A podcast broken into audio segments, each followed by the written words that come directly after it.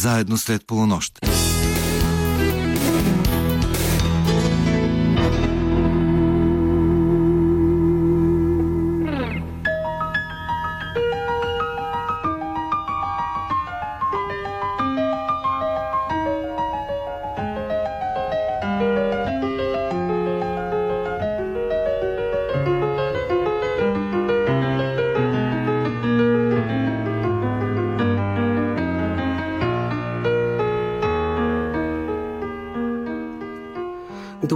Уважаеми слушатели!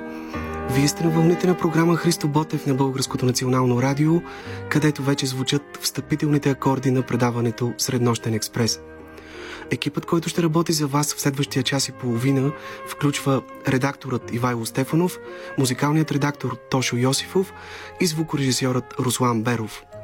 Аз се казвам Йордан Георгиев и в тези първи минути на 8 декември, студентският празник, имам щастието да ви срещна с трима студенти от надвис. Всеки от тях е ученик на различен преподавател, учи в различен клас, но онова, което ги обединява, е, че и тримата са сред ярките и обещаващи таланти, част от най-новата актьорска вълна в българския театър. И така, мои гости днес са Мирела Кръстева, Боян Фераджиев и Велина Георгиева. Запомнете техните имена, тъй като съм сигурен, че от тук нататък ще ги чувате все по-често. С тях ще си говорим за първите им стъпки в професията, за уроците и азбучните истини, свързани с изкуството, които те са освоили от а, своите преподаватели, за дипломните им спектакли на сцената на надвис, а Боян и Велина вече имат щастието да играят и на професионална сцена, както и за това докъде се простират най-смелите им лични и професионални мечти. В днешното издание, както по традиция, ще звучи една малка извадка от любимите песни на нашите гости. Започваме с първата песен, която е избор на Велина, Сани и Бони Ем.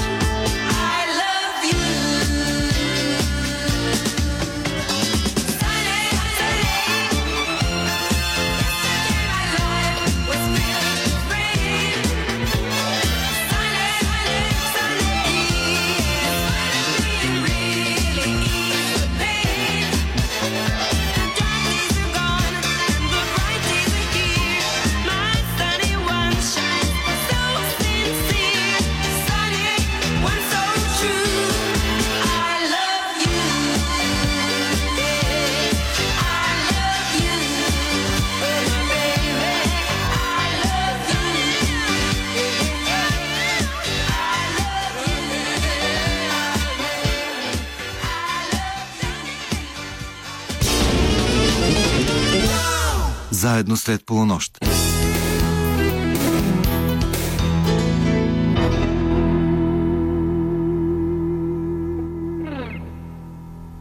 Вие сте на територията на предаването Среднощен експрес. Песента, която чухме преди малко, се казва Сани. А точно в този момент, навръх 8 декември, студентския празник, при мен тук са трима прекрасни, много слънчеви млади хора.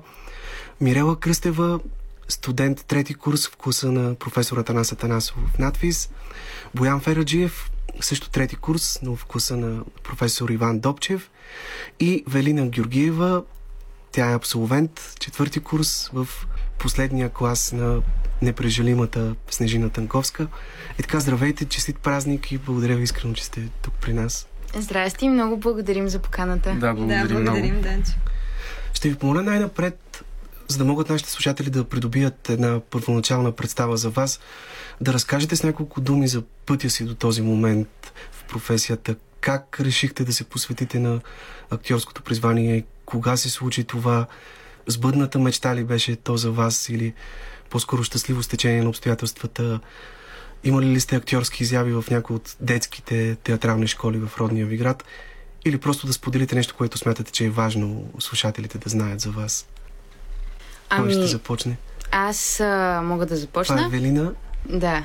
А, аз още от малка имах а, някаква страст нали, към актьорството, но никога не съм си го представила така реалистично, че мога да се занимавам с това. И винаги, когато, примерно, се събирах с приятелки и снимахме филмчета, а, чак мисля, че е средата на 11 клас, реших да се запиша на школа, в школата на Валю Мите във Варна.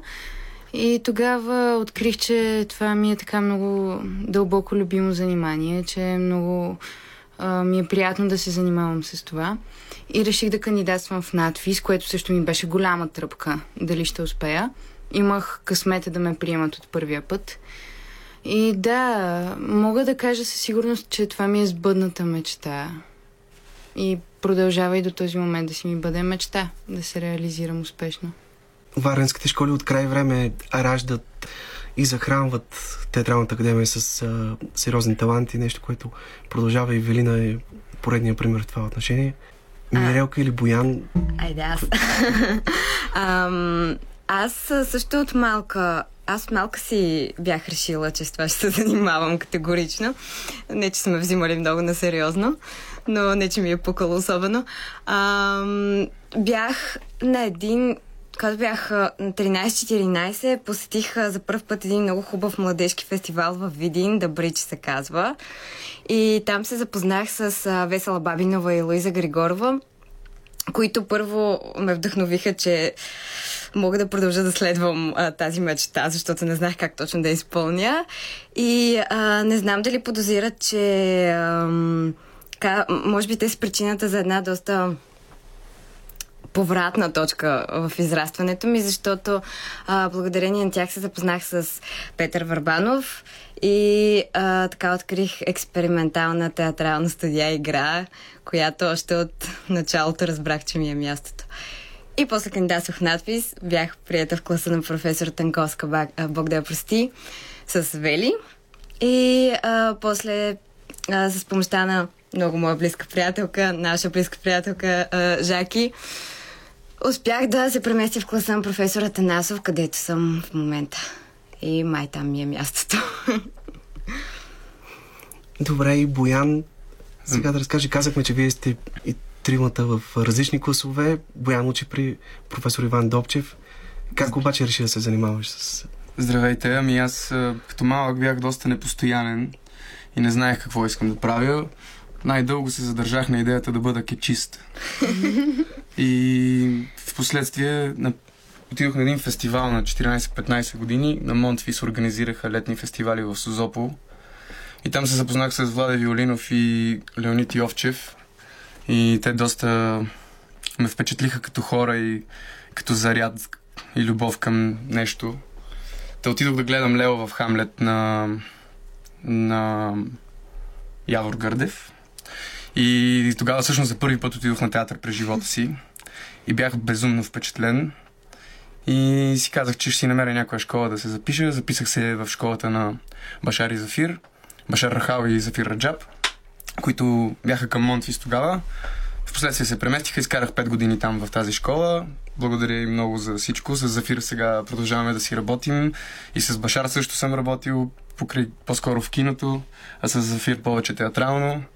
А, даже наскоро изкарахме спектакъл с него във Възраждане, преди това и в надфис.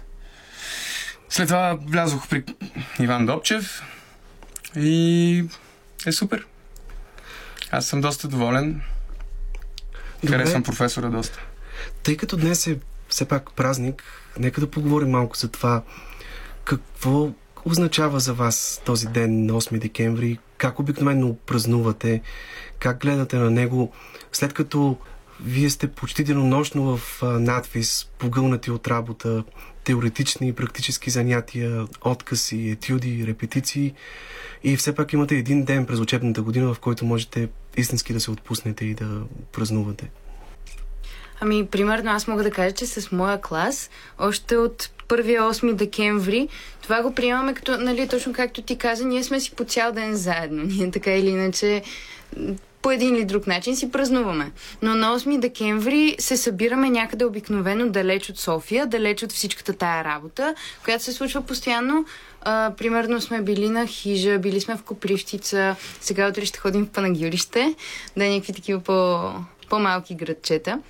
И го приемаме като време да си се опознаем като хора, не само като колеги и да, от гледна точка на работа. Ами наистина да отпразнуваме всичко свършено и да, да си прекараме едно приятно време, от- отделно от случващото се в надвис. Мирелка и Боян, вие как ще празнувате тази година? Ще пътувате ли някъде извън София или ще се съберете тук с колегите си, всеки със своя клас?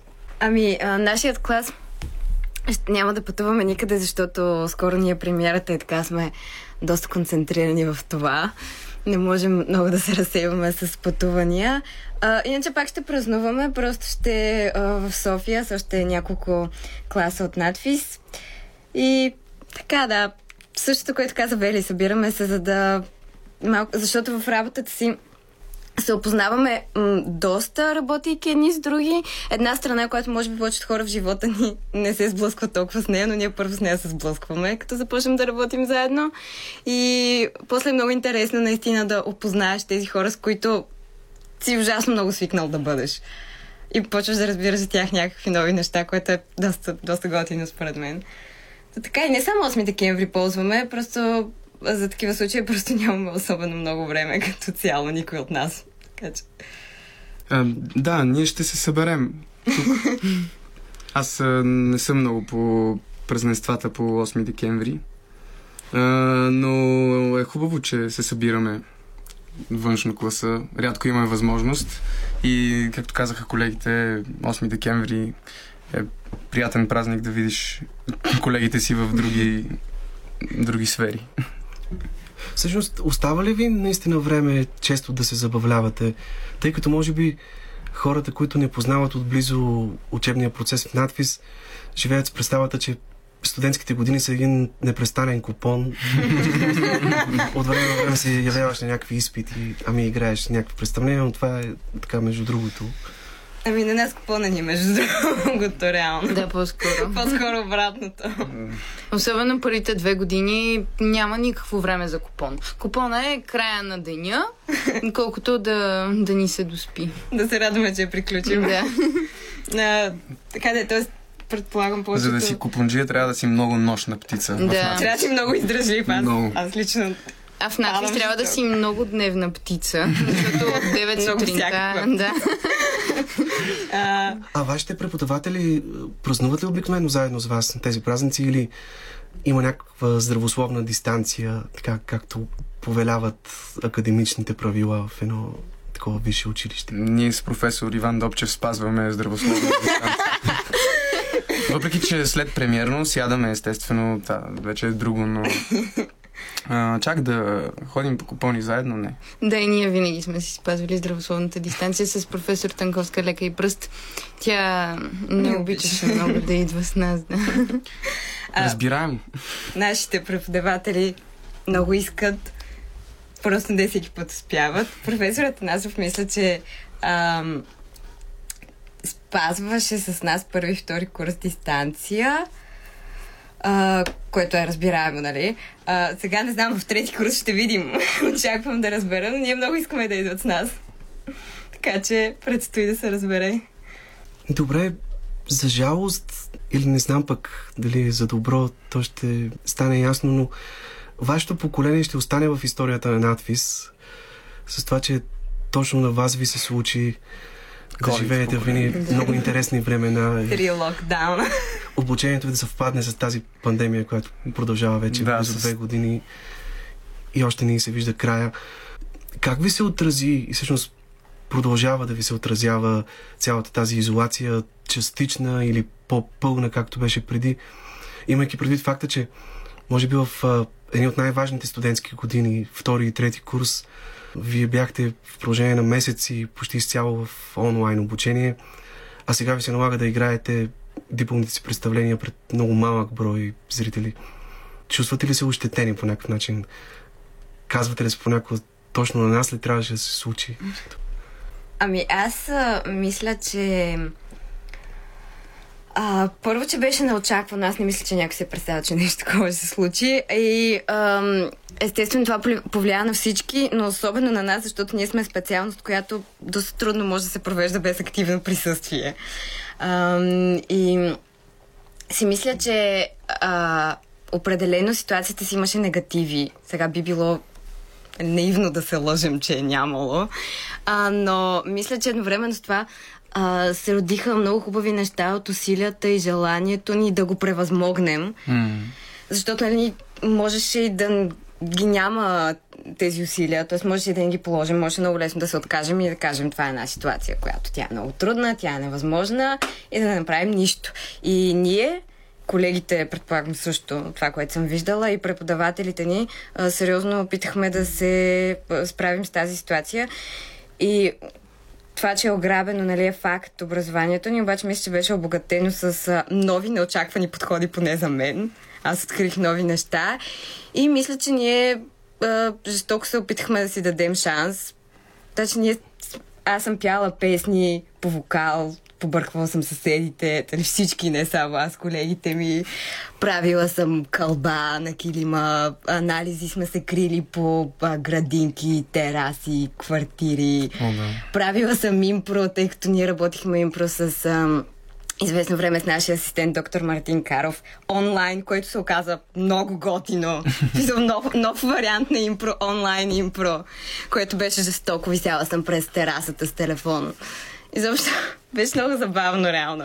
Всъщност, наистина, успявате ли да си извлечете за себе си така позитивното от тази пандемия и гледате ли по някакъв начин на нея като на един сблъсък с реалността, която ви очаква от тук нататък вече на професионална сцена, като нещо, което така ще ви помогне да бъдете по по-издръжливи, по-рефлективни. Ами да, аз мисля, че това наистина ни прави много по-рефлективни, защото в днешно време човек никога не знае какво да очаква. Ние не знаем дали утре изведнъж няма пак да затворят театрите или да са на 30%, нещо да се случи. Даже много изненадващо, поне за мен, като видя пълна зала, понеже ние сме толкова свикнали с това да виждаме хората през две места.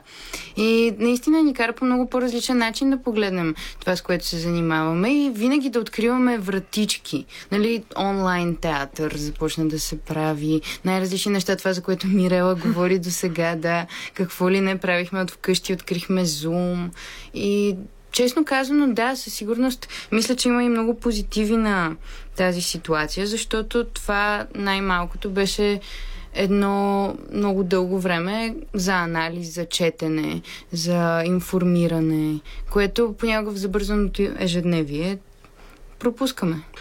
Велина, тъй като ти си четвърти курс и само след няколко месеца ти предстои да се дипломираш, кои са най-сериозните ти страхове, когато си мислиш за този период веднага след надпис? И така, с какви чувства изобщо си мислиш за близкото бъдеще? Ами, на мен със сигурност най-големия ми страх е да нямам работа. Разбира се. Нали, много просто искам да се занимавам с театър и с кино и постоянно да знам, че имам нещо сигурно, нещо, което ме очаква, нещо, за което да мисля и да работя. И нали се стремя, разбира се, да си подсигуря такива проекти, но да, това ми е най-големия страх. И всичко неочаквано, защото колкото и да си говорим, колкото и да се информираме, не можем да се подготвим за това, което ни чака като завършим. То ще е някаква съвсем нова реалност.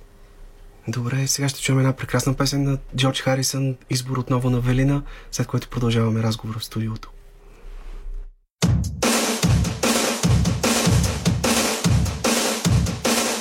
I got my mind set on you. I got my mind set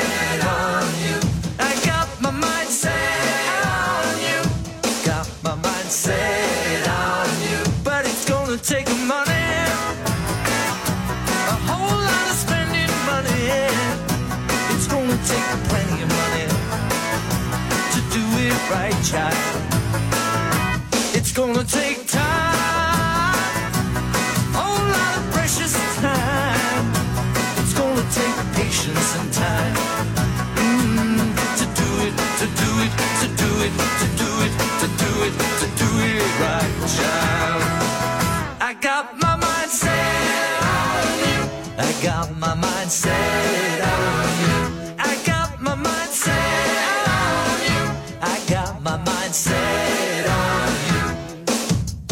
This time I know it's real. The feeling that I feel. I know if I put my mind to it,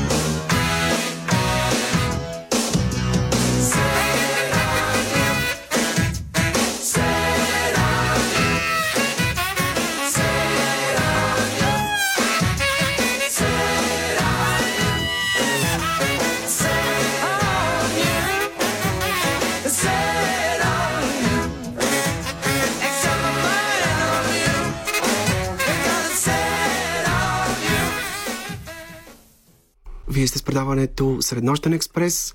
На 8 декември ни гостуват трима студенти от а, три различни класа в надпис, т.е. една истинска палитра от а, школи, методологии, естетики са тук при нас. Мирела Кръстева, Боян Фераджиев и Велина Георгиева. Пак казвам, запомнете техните имена. И по-нататък предаването ще поговорим и за това къде можете да ги гледате още този сезон. Но тъй като аз лично тая в себе си истинска надежда, че за да настъпят някакви позитивни промени в театралния ни живот, а за мен това е крайно наложително, то тези промени могат да дойдат именно от младите хора, от вашето поколение. Затова ми се иска да ви попитам, вие имате ли своя позиция? Какво според вас трябва да се промени в театъра ни? Доколко вие бихте били склонни да участвате в една такава промяна? Тъй като историята на българския театър ни учи, че при всяка промяна, при всеки един от случаите, когато театърът ни е завладявал нови естетически и художествени територии, в основата на всеки подобен процес е стояло едно силно ново актьорско поколение и почти винаги това се е случвало в ситуация на криза, економическа, творческа и духовна. А ми се струва, че сега моментът е точно такъв. Ами то това, за да се случи, те, те са успявали, защото са имали нещо срещу което да се борят. А, както казваш, винаги е в момент на криза, на някаква трудност. И за да се случи някаква промяна, трябва да има срещу какво да възстанеш. А, в момента, според мен, е леко мъгливо положението в театралните среди при нас. И поне това е лично мое мнение, че някакси имаме твърде много свобода за да... И, и това ни прави леко лениви. Нямаме срещу какво да се борим и затова не можем да си измислим нашия език да да заобиколим някои, някои правила или вратички, както предишното поколение, пред, предишни поколения преди нас, примерно социализма им е налагал а, различни параметри в това какво може да се поставя, на какви теми може да се поставя и така нататък. И те са търсили език или метафори, през които да заобикалят тия вратички или да стане така, че хем да мине по точките, но пък също време да си носи посланието, което отдолу е срещу всичко. Но така да е, мисля, че трябва да се експериментира доста повече. Да, и аз това си мислех, че аз лично много вярвам в смелите опити, в това нали, да не се съобразяваме винаги с в случая едно представление, дали ще бъде добре възприето, дали ще има добра гледаемост, въпреки че това разбира се е много важно. Но някак си да не да не поставяме на първо място това всеки да го разбере, ами по-скоро да искаме ние да изкажем личната си гледна точка и както каза Боян, да се бунтуваме срещу нещо, ако има срещу какво. Да, всъщност, доколко на вас ви е присъщ този бунтарски дух, който свързваме обикновено с младите хора? Как самите вие бихте се определили извън сцената? Какви хора сте в живота? Бунтари или по-скоро по-романтични натури? Така по-уязвими, по-раними, чувствителни? Аз съм нито едно от двете, аз съм темерот. аз наистина съм темерот, не знам какво, какво друго да... Ти Аз- не се ли бунтуваш срещу... е, бунтувам се, Не ама мисля, че може да си едно само нещо. Да, може неща. би със сигурност не е едно. Някакси, ние сме си емоционални, крехки, раними. В същото време от време на време ни избиват бунтарски изблици и казвам, няма пък, няма. А, в друг момент си просто апатичен и нищо не те интересува. Да, те двете неща вървят много ръка за ръка. Реално. Аз си мисля, че сме... А, може би промяната няма да дойде а, от а, изходна точка да се борим срещу, срещу, срещу нещо, а, а по-скоро ще дойде от а, самия код на поколението ни, защото аз мятам, че ние сме с много различен код. Тоест същината ни е много по-различна от предните поколения и мисля, че може би оттам ще тръгне и когато се поизясни цялата тази mm-hmm. мъглива ситуация, тогава може би ще намерим за какво да се борим. Може би не чак толкова срещу какво, може би и двете. Просто в момента а, аз мятам, че а, няма значение театър или във всички среди, целият свят изобщо се тресе от какво ли не. Абсолютно всички граници се размиват, чертаят се наново и затова е толкова мъгляво, защото всичко се чертае наново и това е нормално. И промяната е естествена, просто може би звучи странно, но а, и поколението ни е ужасно а, различно от предното и как доста а, категорично с големи крачки се отдалечава от тези преди нас и с тази, с този локдаун и карантината и тази криза някак си мисля, че това много повече ни провокира а, да се изясним. Ма не е ли всяко повече. поколение е различно? Факт, обаче... Това, че са м, просто с едно следващо поколение. Не всяко поколение ражда велики неща, защото е различно. Някакси има друга причина отвъд разликата. Колко е важно обаче според вас младите хора да имат ярко изразена гражданска позиция, да се интересуват от политическия живот, да протестират, да участват в обществени каузи, които да подкрепят? според мен, ако си артист е задължително. Социалната ти позиция е най-важното нещо. Въобще на всяка публична личност по един или друг начин, независимо колко гледаемост имаш, колко хора те знаят, това, че по някакъв начин имаш повече право на глас от други хора. Не, че имаш повече право на глас, ами просто Имаш мнението ти се чува повече, отколкото на други хора. Заедно с това идва една отговорност, че ти трябва да отстояваш някаква гражданска позиция. И ако не го правиш, то тогава просто си безхаберен към ролята, която си извоювал или както и да се...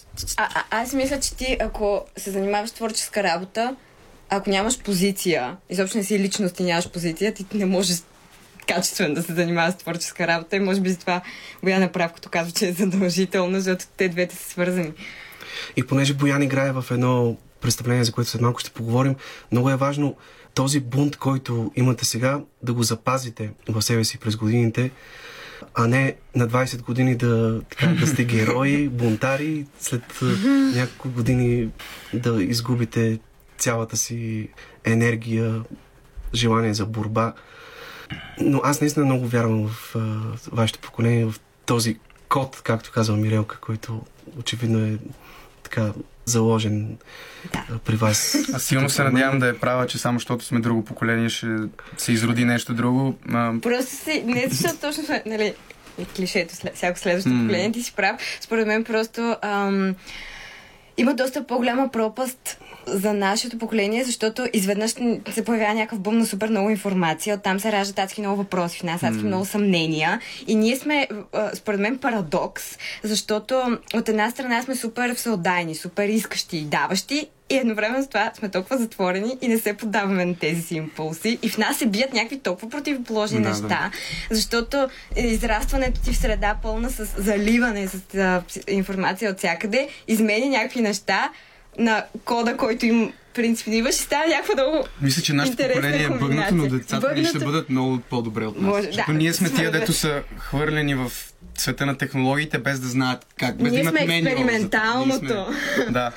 А любопитни ли сте, нека сега да го свържим и с а, професията ви, любопитни ли сте към света около вас? Доколко сте успели да съхраните и да запазите в себе си това детско любопитство към света, което е много важно за всеки актьор. Обичате ли да наблюдавате живота край себе си, да си крадете, образно казано, жестове, походки, гримаси от ваши познати или от случайно срещнати на улицата хора, т.е. да си крадете характерности, които да складирате в актьорския си арсенал, за да ви послужат след това на сцената. Ами да, то това е супер ключово според мен, защото има невероятно странни хора навсякъде Да, да, да. около нас. И в момента, в който си отворим очите да ги видим, то просто става като гледане на филм. Както си вървиш по улицата и изведнъж всякакви индивиди, всякакви ситуации. И... Тоест, вие трябва да имате много изострена наблюдателност, за да не Да. пропускате. Да, и наистина любопитство. Аз мисля, че сме любопитни. Да сме, не само ние тримата. Смятам, че голяма част от творческия път е някакси асоциативен, а пък асоциации от себе си много по-трудно ще извадиш, трудно. отколкото от Да. нещата, които са около тебе, които чуваш, които виждаш, които... Мисля, че ни трябва доста време за да влезем в диалог с нещата, които са около нас, принципно, в порастването си поне, но веднъж хванем ли, влезем ли в диалог, научим ли се да общуваме според мен, тогава, почва, тогава си откриваме потенциала да създаваме неща и съответно намираме а, как, намираме как да си набавяме средствата, за да ги създадем после тези неща. А остава ли ви време да ходите на театър, на кино?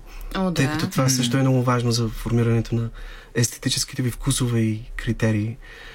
Е, да, в малкото време, което ни е свободно, мисля, че това Можете ли да посочите, примерно, кои са така спектаклите или филмите, които са ви направили най-силно впечатление напоследък? Ами аз скоро гледах Пияните в малък градски театър. То не е много ново представление, но за първи път го гледах и ми направи много, много, много силно впечатление. Наистина текста е великолепен, много въздействащ. Актьорите също са прекрасни. И да, силно го препоръчвам.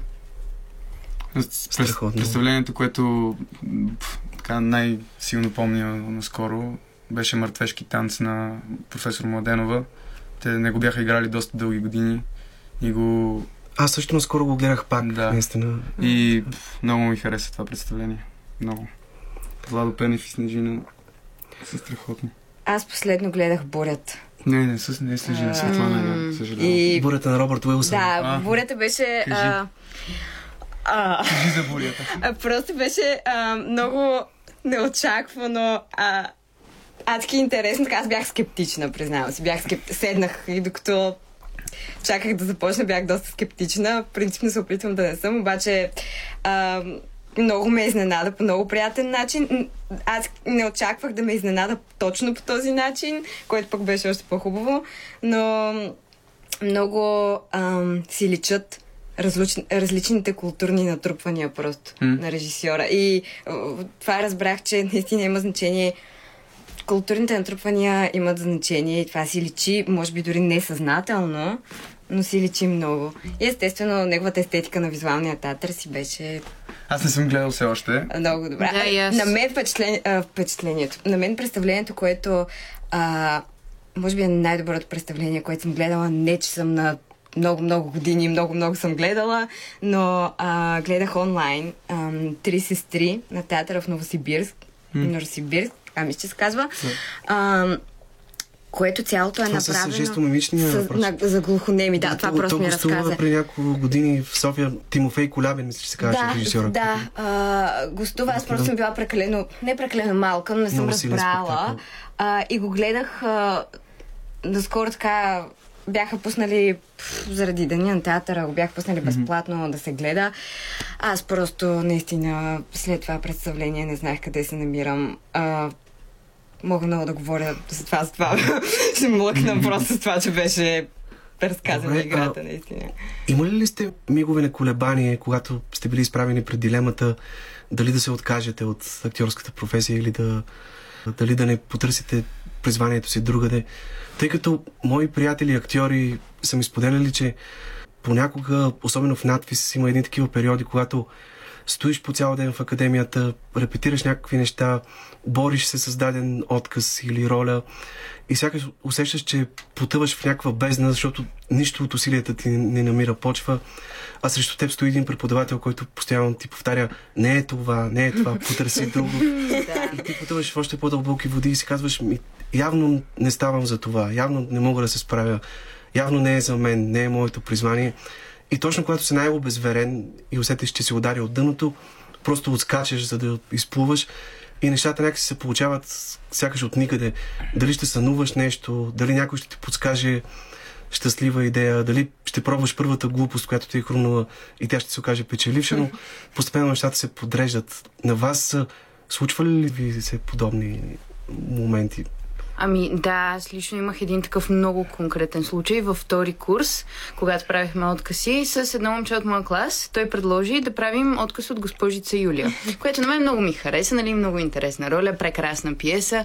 И започнахме, а пък лично, аз като личност съм много различна от а, госпожица Юлия, която е нали, една такава а, твърда жена, хладнокръвна, изискваща.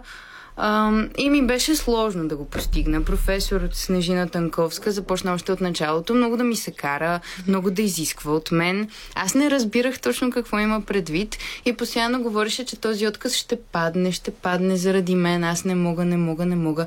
И аз в един момент бях наистина отчаяна, защото опитвах всичко. И само не ставаше момчето. Мартин от моя клас. Той много искаше отказа да остане, защото наистина беше прекрасен.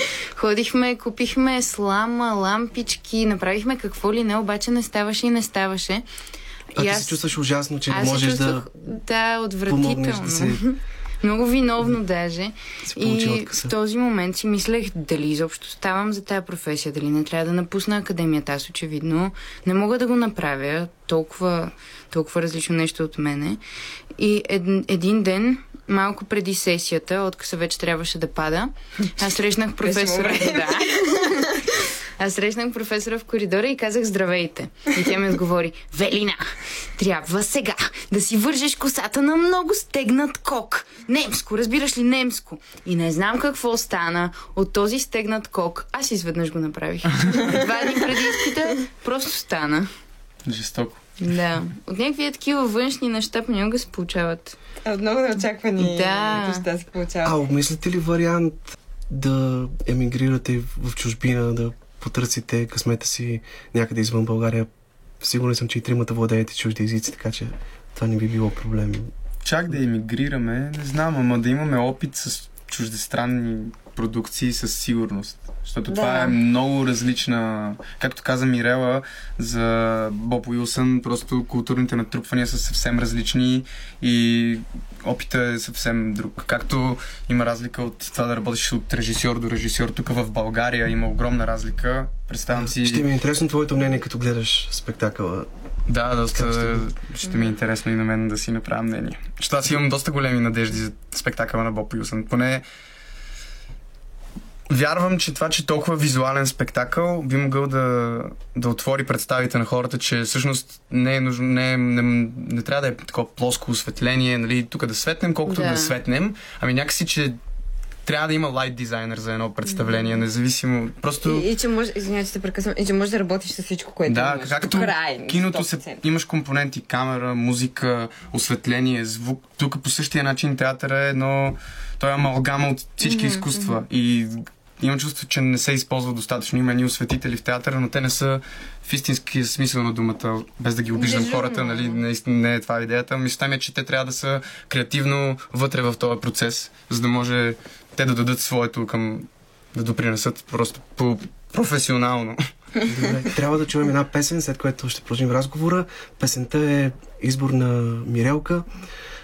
Това е песен, която преди години спечели Евровизия Fairy Tale в изпълнение на Александър Рибак, който е руснак по националност.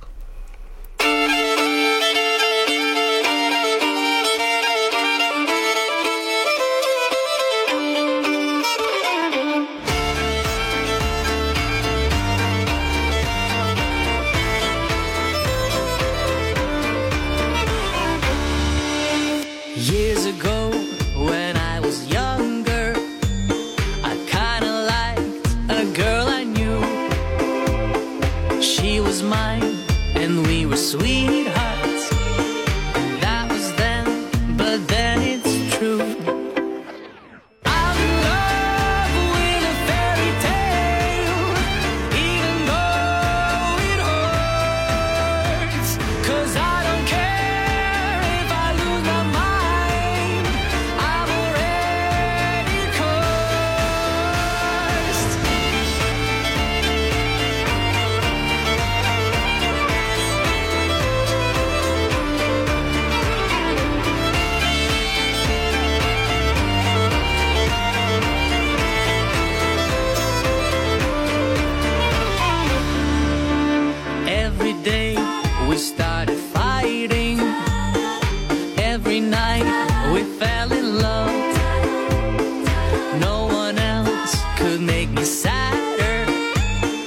No one else could lift me high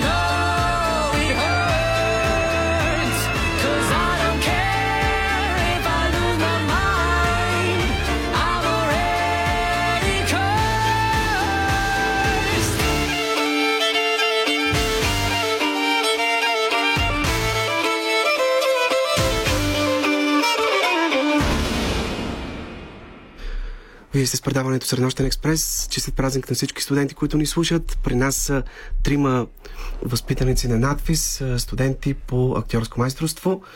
И в следващите минути вече ще се насочим и към а, представленията, в които нашите слушатели могат да ги гледат.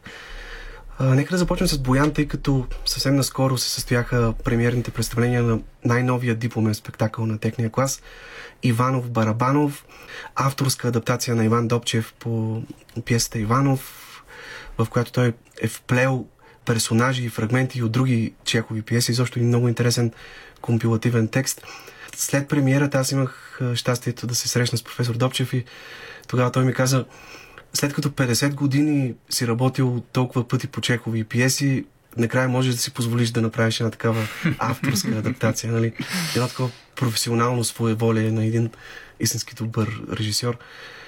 Боян, теб с какво ти е особено близък света на Чехов и конкретно тази негова пиеса, която е първата от големите му пиеси? В интерес на истината ние влязохме в надвис с Чехов. А, доста ударно и са ни поддържали през всички тия 10, да, 10 години, 3 години. А, като цяло с руска литература, понеже нашите преподаватели са доста навътре с нея. Та, когато влязохме, м- имаше ателие по Чехов. И директно ни пуснаха първите ни лекции, всъщност бяха да гледаме какво е ателие и как се прави едно ателие, как се правят опити върху писмата на Чехов. Той е имал доста интересна кореспонденция с много хора, с много жени и не само, но с много бележити хора и върху тях правиха опити. И оттам ни почнаха, след това с Людмил Димитров, а, който е преподавател в Софийския университет и Професор Людмил Димитров, много добър, да, много добър познавач на руската литература. да, той ни направи едно такова много голямо генерално обобщение на литературата на 19 век, златната на Русия. И оттам като цяло не сме спирали да се занимаваме с а, руска литература и Чехов а, пряко. И накрая направихме Иванов. А, някои от нас участваха в това ателие. Нали, тези, които успяха да измислят достатъчно добър опит. А, през Google минахме също, което всъщност доста помага, независимо, че не е Чехов, да разбереш някакси цялото светоусещане на... Но те са свързани. Те са доста свързани, да. Те са, особено пък Чехов е един от последните. Чехов започва творчеството с едни хумористични разкази, такива фейлетони, mm. водивили, които напомнят много така хумора. И по тях сме правили даже представлението, това забравях, студентите на професор Младенова е, по режисура организираха едно пътешествие из Чехов по тези точно кратките ам, мечка, а, юбилей, Едноактните му пиеси. едноактните, да. И там имахме доста голямо търсене, опитвахме се, защото са му всъщност, нали, първите кратки неща, те са доста водевилни, но се опитвахме да ги четем през късния Чехов и имаше доста интересни находки, да, да го погледнеш някакси по-дълбоко, отколкото всъщност е написано. Чехов е бил на 29 години, когато пише Иванов. Как се обясняваш какво би могло да е накарал един 29 годишен човек, макар и гений, да напише една такава пиеса за един човек, който казва не мога повече, уморих се, аз вече си обух пантофите, образно казано, оставете ме на мира. М. Ами, сега не знам дали Чехов тогава е усетил тази умора, защото той е бил доста активен. А, но пък аз, примерно, напоследък съм доста активен и се притеснявам колко дълго ще мога да бъда активен. Така, приемаш ли го това като някакъв знак, като някакво предупреждение за вас, младите хора? Определено. Нали, там има една реплика. На 20 години е лесно да си герой, започваш всичко, захващаш се за много неща, а на 30 вече си уморен и си негоден за нищо. Ами да, доста се притеснявам от това. Като цяло се надявам, че факт, че съм имал възможността да се сблъскам с тази драматургия и да видя какво всъщност, до какво може да доведе тази умора, да ми е сигналната лампичка, с която да, поради която да я предотвратя. И да се появи по-късно, защото то е неизбежно да се появи. Всички на, на едно място сме тръгнали. Въпросът е да го поотложим малко. И в същото време той е сякаш единствения в тази пиеса, който все още продължава да се бори, за да запази духа си, душата си. Всички останали отдавна са загубили тази битка, в тази посредственост, тази среда, в която то е нещо много актуално и сега, нали, темата за това как уникалния, интересния, интелигентният човек, обикновено средата се опитва да го смукне надолу, да го, да го приравни със себе си, да го свали така от пиедестала. Според мен в Иванов интересното е, че да, някакси той е най... човека, който най-много се опитва да промени нещо в себе си, но всеки от другите герои, всеки от другите герои има проблясък на една такава промяна. Те съз... Най-лошото е, че те съзнават в какво са. Не са едни хора, които си мислят, че са много велики, пък в същото време не са, ами са гнусни, подлички, мънички, а те съзнават, че са такива и съзнават защо са се докарали до тук, но някакси просто заради тази умора вече не могат да се борят с това. Защото Лебедев е, бил студент заедно с е, Иванов в е, Алма Матер. В Московския университет. Московския университет. Тоест, те са споделяли ни общи интереси. А, имали са едни и същи принципи. Тоест, това да се м- пропиеш колкото за Иванов, толкова и за Лебедев е в а, противовес с тези принципи. Той трябва да той съзнава положението си. Да. Ти играеш ролята на доктор Лвов в този спектакъл. Той също се бунтува. Да. Почти във всяка една от големите пиеси на Чехов има по един а, лекар, който така сякаш поставя диагнози, седи и наблюдава и поставя диагнози на онова, което вижда около себе си. Тук този доктор, при него по всичко си личи, че той е доктор. Абсолютно безпощаден към анатомията, само че анатомията на страстите човешки, така да го кажем. И формално погледнато изглежда, че истината е на негова страна, че той е прав, че той е на моралната позиция.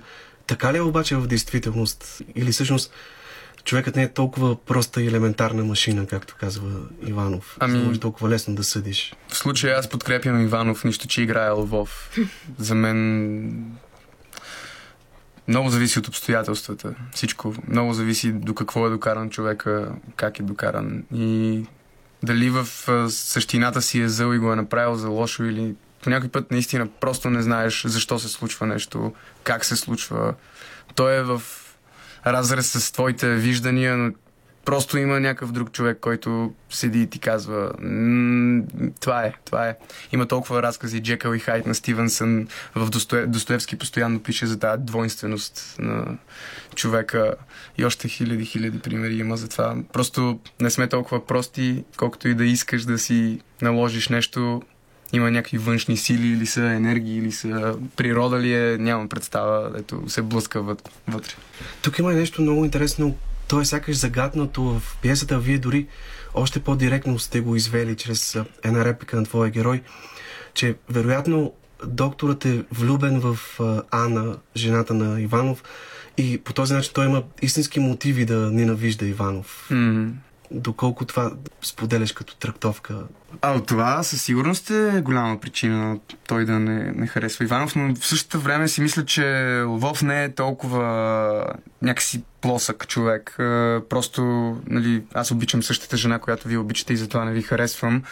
Ами, наистина се опитва да провиди под това. Не, не, не е толкова първосигнален. Нищо, че в крайна сметка, освен това в нашия прочит, Лвов разбира накрая, че той се е подал на, на клюката на малвата и че Иванов всъщност не е такъв какъвто е.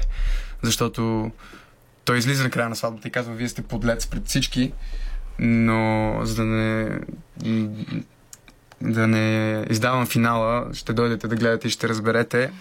А, с постъпката си Иванов на финала, Лвов разбира, че не е прав. Поне в нашата трактов, трактовка е така и аз съм склонен да вярвам на това. Ти си все още млад човек, както и твоите колеги, които играят в този спектакъл. Може би все още ви е трудно да усетите, да вникнете дълбоко, да разберете цялата тази екзистенциална умора, която е налегнала Иванов. Все пак имаш ли обяснение какво се е пречупило у него и този човек, който е бил толкова бодър, жизнен, неуморен, пламенен, човек, който искал да промени света, в един момент да стигне до там, че да загуби цялото си желание за живот и да изпадне в една такава меланхолия, безпричинна тъга и скръп. Ами, хем мога да си представя, защото съм имал такива периоди, нали, естествено не в такава крайност. То, той за това е Иванов всъщност, защото нали, Иван е най-често използваното име. А, в много езици, по, по една или друга форма, пак е Иван. Та, всеки може да бъде Иванов. Даже Димитър Гочев има едно представление в Deutsche Theater, където Да. той се казва Иван Иванович Иванов. И това е още повече... С Самуел Финци. Да, точно така. Там е подчертано още повече това, че всеки може да бъде Иванов. И всъщност тук във вашия спектакъл има един каламбур в самото заглавие Иванов Барабанов, тъй като Барабанов е човек, който се е превърнал в мярка за неудачника, за проваления човек, един посредствен картоиграч, докато Иванов е креативният, инициативният, мислещият човек, пълен с проекти, но в един момент той стига до там, че самият той се превръща в, в един Да. Барабанов. И тъй като Чеков казва, че когато на сцената има една пушка, тя трябва да гръмне задължително, в този спектакъл пушката е всъщност пистолет. Да. Сега няма да издаваме финал. Е, Той е Дали ще гръмне? различен от, а, да, от пиесата. Малко руска рулетка, така. Да е всичко, но как ти гледаш на този финал, който е оригинално решение на... За мен този финал е страхотен. Аз а, винаги много обичам, като виждаме някой герой да се мъчи, да се мъчи, да се мъчи и накрая примерно да се опита да се самоубие и да не успее. Това е просто възможно най-гадното нещо, което може да стане. Да се опиташ да се самоубиеш и да не успееш. И също време той сякаш стреля срещу целият този провинциализъм, срещу цялата тази посредствена среда около него. Но не успява да го оцели. Там е проблема. Той и във Войчо Ванев стреля и то от 2 метра и не оцелва. Да. Добре, Иванов Барабанов тази събота на 11 декември ще се играе на камерната сцена в надвис. А, Заповядайте. Следващите дати не съм сигурен дали са след нова година или ще има все пак още една дата до края на този месец. Боян можете да гледате и в едно друго прекрасно представление на сцената на театър с Фомато, новата версия на Апокрив, отново на Иван Добчев и също много силен спектакъл. И на професионална сцена стана дума вече за това представление Стая за гости в театър Възраждане с режисьор Зафир Раджаб, твой преподавател в школата преди надвис. Там ти си... Благодаря, Зафи. Сирийски бежанец, който съвсем неочаквано попада в едно европейско, в случая австрийско семейство. През цялото време там говориш на английски язик. Въобще много, много провокативна роля в едно наистина интересно представление. Сега обаче ми се иска да се насочим към Велина, за да поговорим за едно друго прекрасно представление. Оставаме на руска вълна с руската класика. Спектакълът Бесове по романа на Достоевски, адаптация на Албер Камю. Спектакъл, който имаше своята премиера в началото на тази година, на 23 февруари, денят в който професор Снежина Танковска трябваше да навърши 70 години. Тя ни напусна само няколко месеца по-рано. И всъщност това е нейната последна постановка. Колко време всъщност се готвихте и работихте по този спектакъл и кои бяха най-сериозните трудности да навлезете в дълбоките води на една толкова сложна и в драматичен и в психологически план философска творба? Ами ние всъщност, точно когато започнахме работата си върху бесове, а, започнахме с четене на маса и малко след това беше първия локдаун. А, или втория, вече не ги помня, но да, беше локдаун. а, и трябваше да работим от домовете си. С професор Танковска работихме много по Zoom, четохме отново и отново пиеста, анализирахме. И всъщност с нея успяхме да се качим на сцена и да поставим първите няколко картини. И след това тя, тя разказа всичко, което иска да постигне и да направи на Боян Арсов. И започнахме работа вече с него. Но тя, доколкото знам, още от първи курс а, е знаела, че ще прави бесове с вас. Ами да, мисля, че е знаела още от самото начало, защото и тя я прокрадваше тази идея. Ние също сами се бяхме досетили още да им Мирела помни от самото начало. а защото нали, те участват, аз като отидох да го гледам и го ви- изгледах го и казах, тя е знаела, че ще правим още, Да. да себе, още преди да ни приеме, убедена бях. Тя ни беше подбрала Тя ни точно... беше подбрала за това представление. Аз просто го гледах отстрани и си казах, няма кой да ме разубеди, че ние не сме подбрани за това Абсолютно. представление. И а, тях си беше правилно, защото тя винаги е знаела какво и Всъщност- как ще направи. Велина е в ролята на Даша Шатова, Да. сестрата на Шатов, едно 20 годишно момиче, истинско ангелче, както я наричат другите. Доколко наистина според теб разпределението на ролите в този спектакъл беше свързано и с това да има поне до някъде припокриване между героите и актьорите, които ги изпълняват?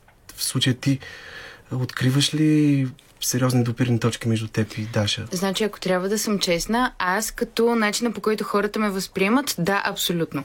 Но на мен Даша ми беше ужасно трудна, защото тя наистина е едно много чисто същество. Според мен тя никому не би пожелала честно нещо зло.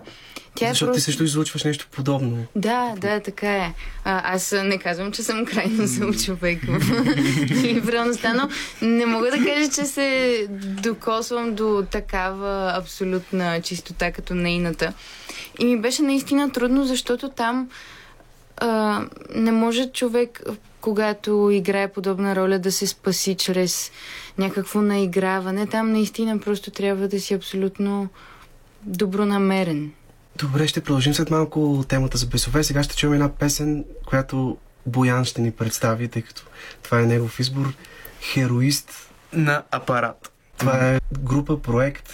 А, Или- група е, да. Да ви кажа честно, не знам твърде много, но скоро ги открих. И не съм пуснал любими песни, ами песни, които наскоро съм открил и доста ме харесват, така че те първо ще разбирам за тях. Добре, нека да я чуем.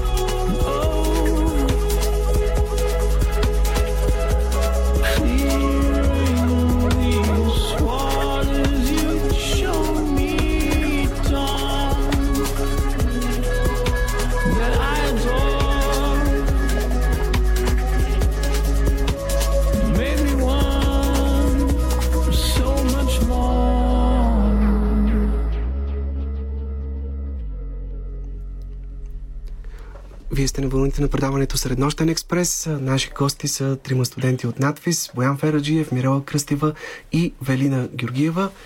Преди последната песен започнахме разговор с Велина за тяхното дипломно представление Бесове по романа на Достоевски и адаптацията на Албер Камю. Следващите дати, на които могат да гледат слушателите, Велина ти... Ами да, следващите дати а, са две през декември, на 14 и на 18. Вече почти няма билети. Защото... Действайте хора. Да. Представлението е около 2 часа и половина, но това не би трябвало да ви отказва. И да- награда да. Да, след малко ще поговорим за това. Исках само да довършим темата за Даша, героинята на Велина, тъй като тя е една от жените в този спектакъл, които са влюбени в Ставрогин, главният герой. Един човек с много сложна житейска нагласа, да. Раздиран от едно трудно обяснимо раздвоение, сякаш едновременно демон и също време жертва на бесовете в себе си. Човек високо образован, търсещ Бога и в същото време потънал в разврат, в който не намира удоволствие. Достигнал сякаш до дъното на падението и въпреки това жадуващ изцеление. Как си обясняваш ти тази негова особена харизма, която привлича всички герои към него? Някои от тях го приемат едва ли не като богоизбран, като новия цар, който трябва да поведе всички останали, като учител едва ли не като новия Христос. В същото време, тъй като той е красив и очарователен, всички жени са влюбени в него и искат да скочат в леглото му. Това странно съчетание на Дон Жуан и светец, на човек с висок философски ум, който също време намира проявление и в еротичното, в сексуалното, в скотското, като че ли така прави тази харизма много сериозна за, за всички около него. Ами, лично аз си го обяснявам, че той е един експериментатор. Той е човек, който иска да опита от всичко, който иска по някакъв начин да задоволи нуждите си незадоволими. И според мен това и в днешно време има такива хора и винаги на жените един такъв тип мъж им е много интересен, защото те на първо време се опитват да го разберат и след това вече и да му помогнат, което само по себе си е невъзможно. Но е един вид изпитание. И той е човек, който и това сме си говорили много с Боян Арсов, че Достоевски никога не, об... не осъжда човека. Ами по-скоро го разглежда. Защо той прави това, което прави. И точно при Ставрогин той наистина опитва от всичко. Той прави най-големите грешки, на които един човек изобщо е способен. Той помага, той обича, той е, той е един човек, който не се страхува и който не се рамкира. И може би точно затова и е толкова любопитен за Има- околните. Имало ли е според теб някаква интрига между Даша и Ставрогин в Швейцария? О, да. Някаква любовна О, да, аз съм убедена в това. Наистина. Иначе нямаше изобщо да съществува такъв развой на събитията. Добре, тъй като голяма част от героите в този спектакъл са млади хора, все още неопитни хора, които за първи път се сблъскват с едни такива сериозни теми, като темата за това има ли Бог или няма, за разочарованието от Бога. Вие като също млади хора, студенти, доколко сериозно започнаха да ви вълнуват тези теми, минавайки през спектакъла Бесове?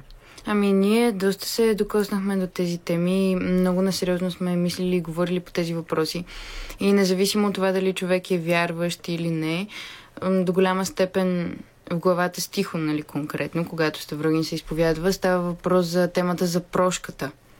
И за това как е много важно един човек сам да си прости, да, за да му простят и околните, и за да живее по някакъв начин в мир.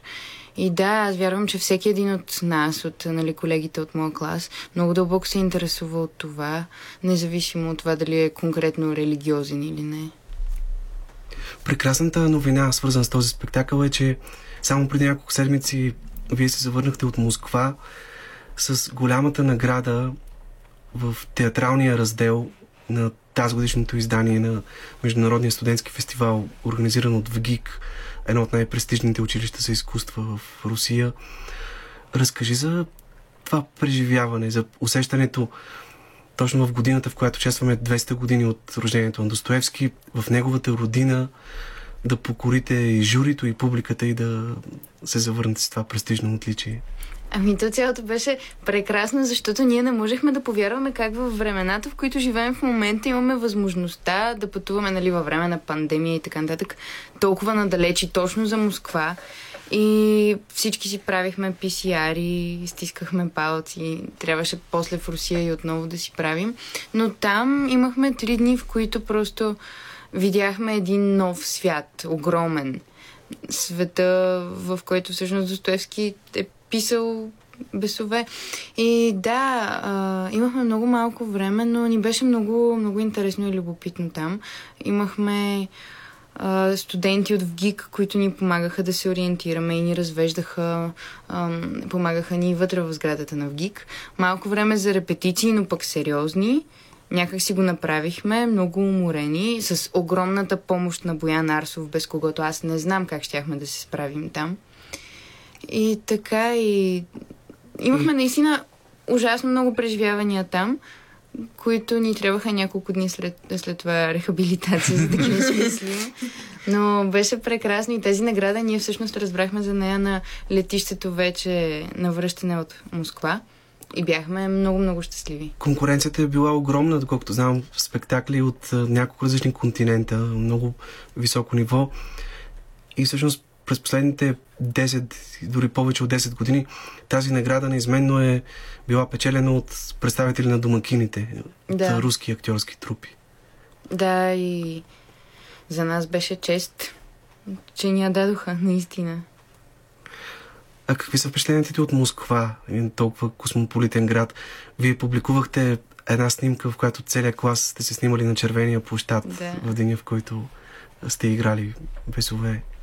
Ами аз честно казано от години си мечтах да отида в Москва. Дори имах подарък карта за руското метро с надеждата някога да мога да си я използвам. И да, аз честно казано, главното нещо, което ми остана като впечатление е, че всичко е гигантско. Наистина. А, спрямо размерите, тук там сградите са като замъци всичките.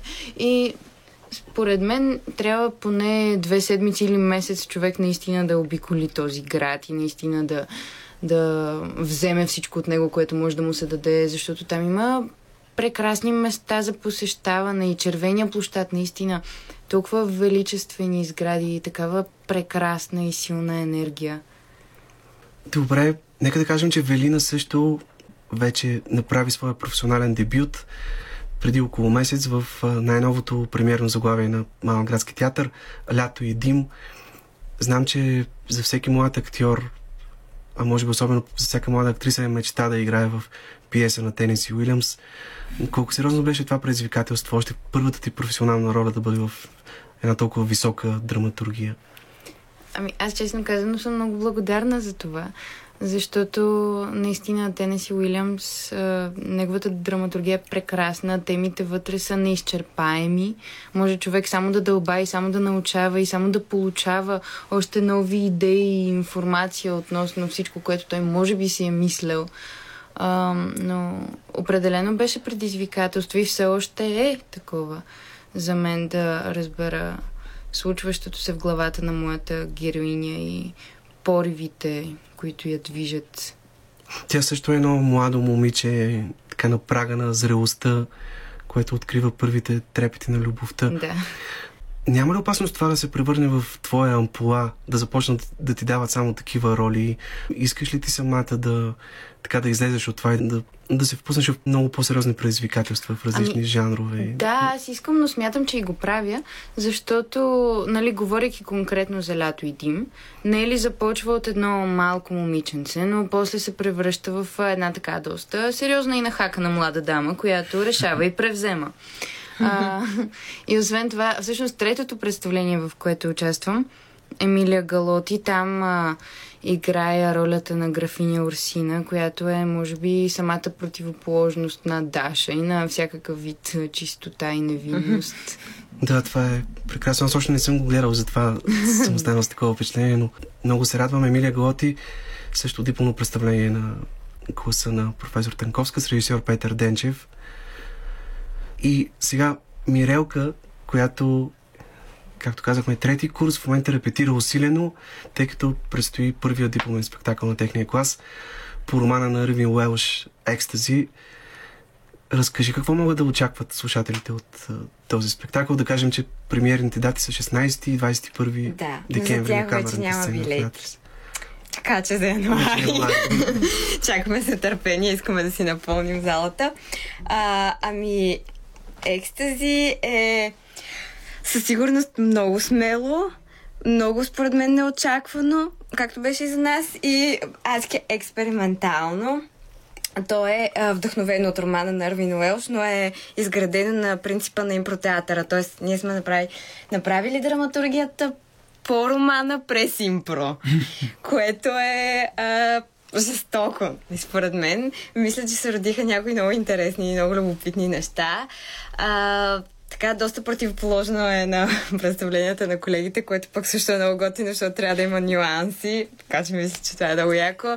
А, ние много се вълнуваме и в него и да се срещнем с публика нормално е, нали, защото не само защото ни е първото диплом, но мисля, че ам, се занимаваме с а, теми, които от една страна са ни близки, а привидно са ни близки, но когато навлязохме в тях и започнахме по-дълбоко да се занимаваме с тези проблеми, изведнъж така а, доста неща осъзнахме, имахме, доста разсъждавахме по въпроси, защото ние имаме три части на представлението, които са много различни една от друга. Нали, с една и съща основа са, но са много различни и разглеждаме много голяма гама от проблеми.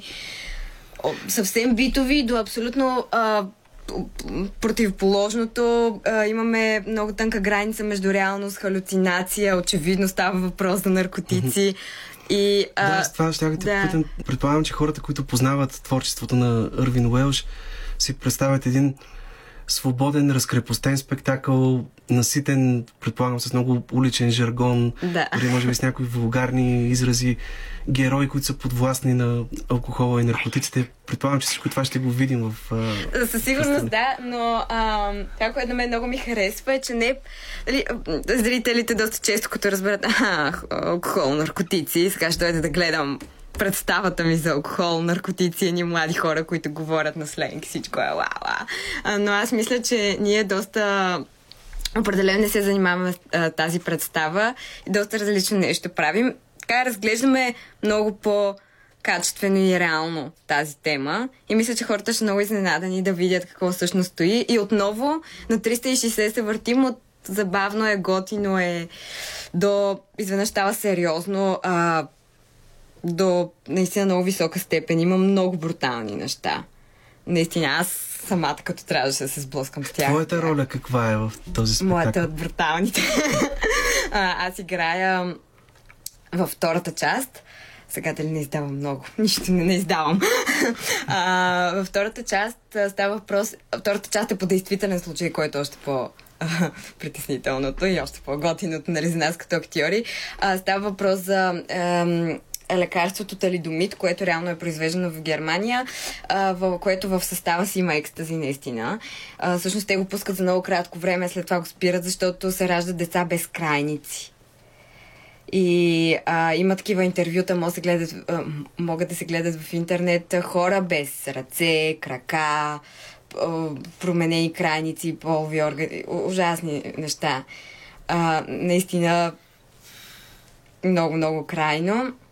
И аз играя а, момиче, което всъщност няма ръце.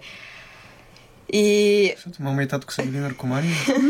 Ами, а всъщност то, а, защо те реално са били наркомани, но жен, жените им го предписват като да казват т- талидомид, това е лекарството, което а, едва ли не всичко лекува, включително даже заявява, че лекува и рак, и това е абсолютно реално, и, и го препоръчват за бремени жени, защото много намалява сутрешното гадене, всички болки, т.е. пиеш го и нищо не те боли.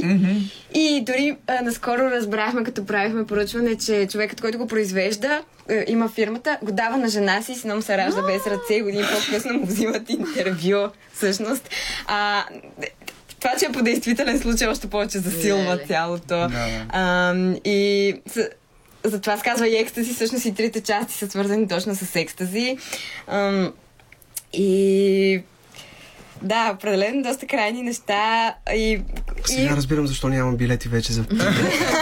да, много ми харесва, че разглеждаме ам, така привидно забавни и не толкова... Нали, не се вижда толкова дълбочина в някои теми, ги разглеждаме и през забавното, и през ам, жестокото, и жестоките теми ги разглеждаме също през тези две неща. Защото едно нещо няма една страна, то има нюанси. И мисля, че ние успяваме да хванем всички нюанси.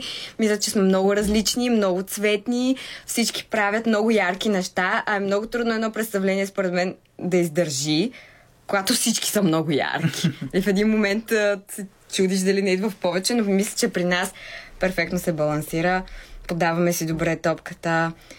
Има, им- имаме импро, всъщност то е импро представление, така че на моменти сме чисто импро, а, което е и вълнуващо, и притеснително. Тоест понякога се като глътнем бастуна, може да не се получава толкова добре, но мисля, че колкото повече, е, това е принципа на импрото, колко, колкото повече репетираш, толкова по-добре се получава. И така, имаме прекрасен екип. Режисьори са доктор Ма- Мартин Каров, Веселин Иванов. По сценична реч сме работили професор Иванка Бенчева. А, Специални ни... е- поздрави на Марти и на професор Бенчева. Те са Да. участвали тук в нашите предавания. Прекрасни, да. А, пластика, Весела Хаджи Николова, нашия асистент по сценично движение а, и художник ни е Тина Тодорова. Изобщо сме много голям екип а, и сме свършили много работа с голямо желание. Надяваме се всичко накрая да се събере и да можем... То вече всичко се е събрало, де, но нямаме търпение да се срещнем с публика и всичко, което сме направили. Много се Добре, вълнуваме, сега ще чуем още една песен, избор на Боян и вървим към последните минути в предаването.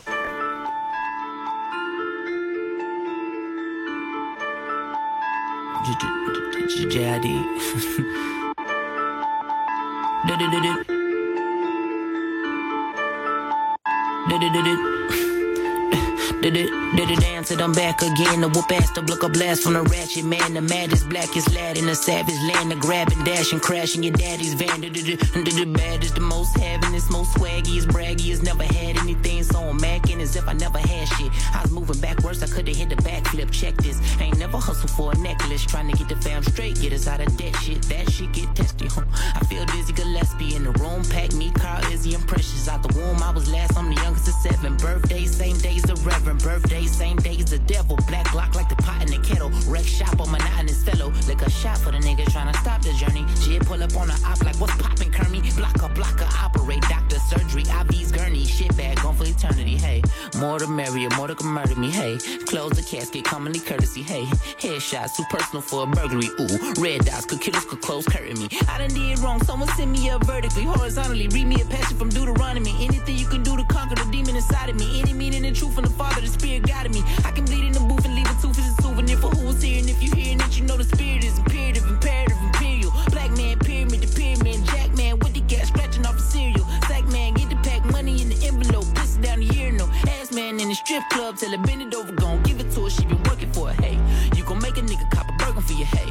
You the bomb, look, I got a turban for your bay. Beat a nigga till he color purple for your babe Swerving, swerving, swerving. Skirting, skirting, skirting. Serving, serving, serving. Everything I done, it comes full circle. Working, working, working. I, I, I'm swerving, swerving, swerving. Skirting, skirting, skirting. Serving, serving, serving. Everything I done, it comes full circle. Working, working, working, working, working. Tyler, murderer, murderer, moniker, Zeltron, Slytherin, Python, right? Вие сте с а, последните секунди буквално на предаването след Нощен експрес. Остана единствено да благодаря на Боян, Мирелка и Велина, трима прекрасни млади хора, както надявам се и вие сте се уверили. И още веднъж ви приканваме да ги гледате в надпис, да гледате техните дипломни представления, както и на професионална сцена и да следите техните изяви от тук нататък. Благодаря ви още веднъж. Ние много ти благодарим, Начо, за поканата. Това беше всичко от нас за днешното издание на предаването Среднощен експрес.